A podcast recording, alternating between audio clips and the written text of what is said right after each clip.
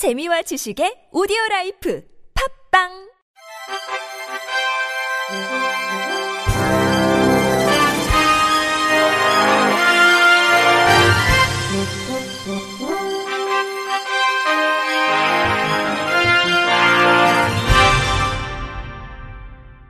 청취자 여러분 안녕하십니까? 9월 2일 금요일 KBIC에서 전해드리는 생활 뉴스입니다.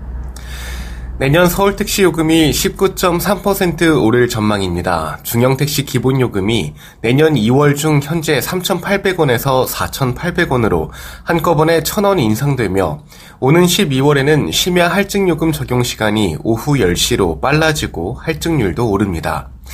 기본 거리는 현행 2km에서 1.6km로 400m 줄고 거리 요금은 132m당 100원에서 131m당 100원으로 시간 요금은 31초당 100원에서 30초당 100원으로 각각 조정됩니다.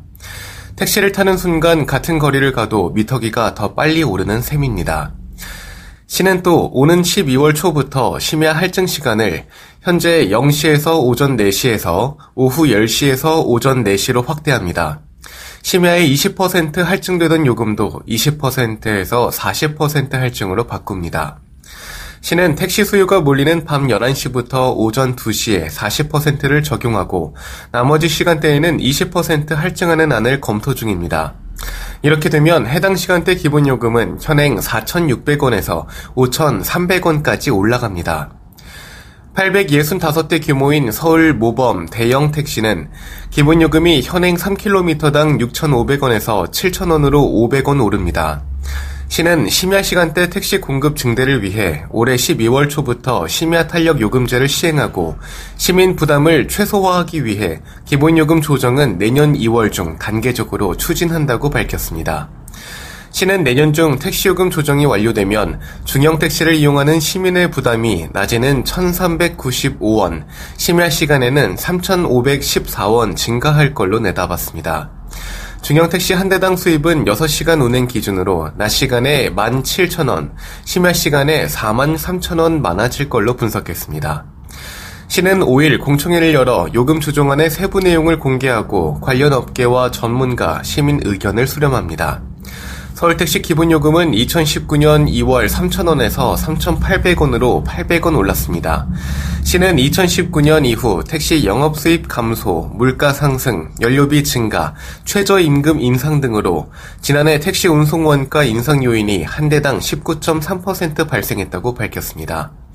택시요금 조정안은 시의회 의견 청취와 물가대책위원회를 거쳐 최종 확정되기에 인상폭이 줄어들 여지는 남아있는 상태입니다.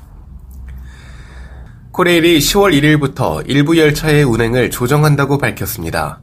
먼저 7월 31일부터 하기 휴가철을 맞아 주말에만 시범 운영하던 강릉선 KTX 이음 증편과 무정차 운행은 종료됩니다. 무정차 열차는 주말에만 4회 운행했으며 지난 한 달간 공급 대비 94.5% 12,962명이 이용했습니다. 시범 운영 전과 비교하면 열차당 이용객은 7.5%, 매출액은 32.1% 늘어나 무정차 열차의 수익 구조가 우수하다는 것이 코레일 측의 설명입니다. 전체적인 강릉선 이용객도 7월에 비해 11.6% 늘어난 1 2만 763명을 기록했습니다. 코레일은 9월부터 강릉선 이용객이 감소할 걸로 예상돼 시범 운영을 종료합니다. 이에 따라 제천 동해로 운행 구간을 변경한 태백선 무궁화호 2회도 청량리 동해로 재조정됩니다. 시범 운영 종료 후 이용 실적과 민원 등을 종합적으로 분석한 후 내년도 하계 기간에 재시행 여부를 검토할 예정입니다. 이어 호남 고속선 안전 확보를 위한 화자 보수 공사의 기간을 단축하기 위해 서행 개소를 확대 운영합니다. 호남 전라선 KTX 운행 시간을 평균 3분가량 늘어납니다. 수요 증가가 예상되는 개천절과 한글날, 대체 공휴일에는 공급 좌석 확대를 위해 임시 열차를 총 40회 운행합니다. 추석 선물 배송 문자를 받더라도 함부로 열어보시면 안 되겠습니다. 스미싱 주의보가 내려졌는데 MBC 윤성철 기자가 설명해 드립니다. 추석 명절을 앞둔 요즘 주소를 확인해 달라는 문자 메시지가 부쩍 늘었습니다. 하지만 무심코 연결된 인터넷 주소를 눌렀다가는 자신의 개인정보가 고스란히 해커에게 전송될 수 있습니다. 스미싱 피해자입니다. 저희 아버지가 예전에 뭐 스미싱 당한 적 있고 그런데 클릭해서 들어가면 은행 같이 꾸며져 있어가지고 되게 집에 문제 많이 생기고 그랬었거든요. 스마트폰에 악성 프로그램을 설치하려는 가짜 택배 문자, 이른바 스미싱이 기승을 부리고 있는 겁니다. 추석 잘 보내라는 안부 문자에서부터 한가위 이벤트 당첨 통보, 명절 기간 한정 외식 쿠폰 등 빨리 확인해야만 할 것 같은 조급함을 유발하는 솔깃한 내용의 문자들이 악성 프로그램 설치로 유도하고 있는 겁니다. 이런 스미싱은 특히 명절을 앞두고 활개치는데 최근 3년간 명절 기간 접수된 스미싱 신고 건수는 전체의 42%에 달했습니다. 택배 거래가 늘어난 지난해에는 신고 건수의 절반을 넘길 정도로 피해가 집중되고 있습니다. 정부는 피해 예방을 위한 10대 보안 수칙을 마련해 배포했습니다. 우선 인터넷 주소가 포함된 문자는 일단 삭제하고 배달 관련 문자는 공식 앱을 통해 온 게 아니라면 열어보지 말라는 겁니다.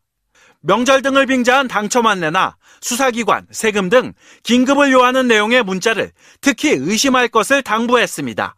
MBC 뉴스 윤성철입니다. A형 혈액형을 지닌 사람들은 다른 혈액형을 가진 사람들보다 60세 이전에 뇌경색에 걸릴 위험이 훨씬 더 높다는 연구 결과가 나왔습니다. 미국 메리랜드대 의대가 전 세계 연구 결과 48건을 분석한 연구 결과에서입니다.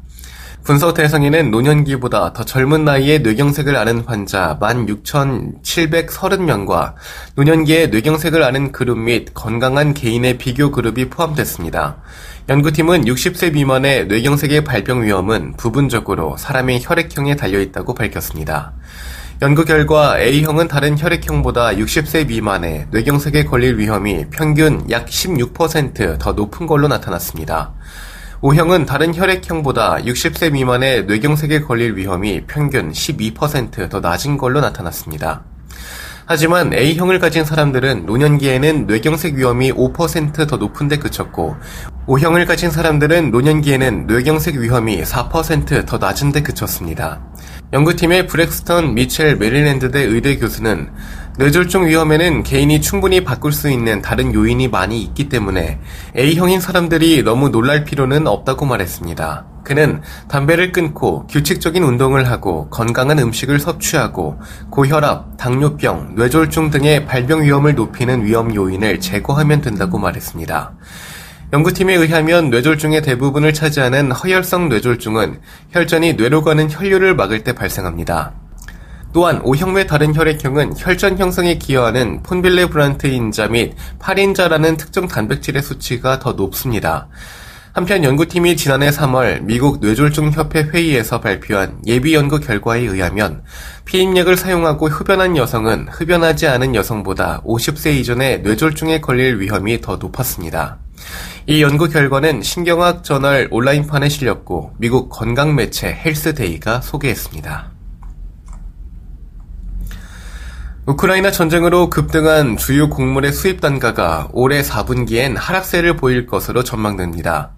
한국농촌경제연구원은 4분기 식용, 사료용 곡물 수입 단가 지수가 각각 171과 163을 기록할 것으로 예상했습니다.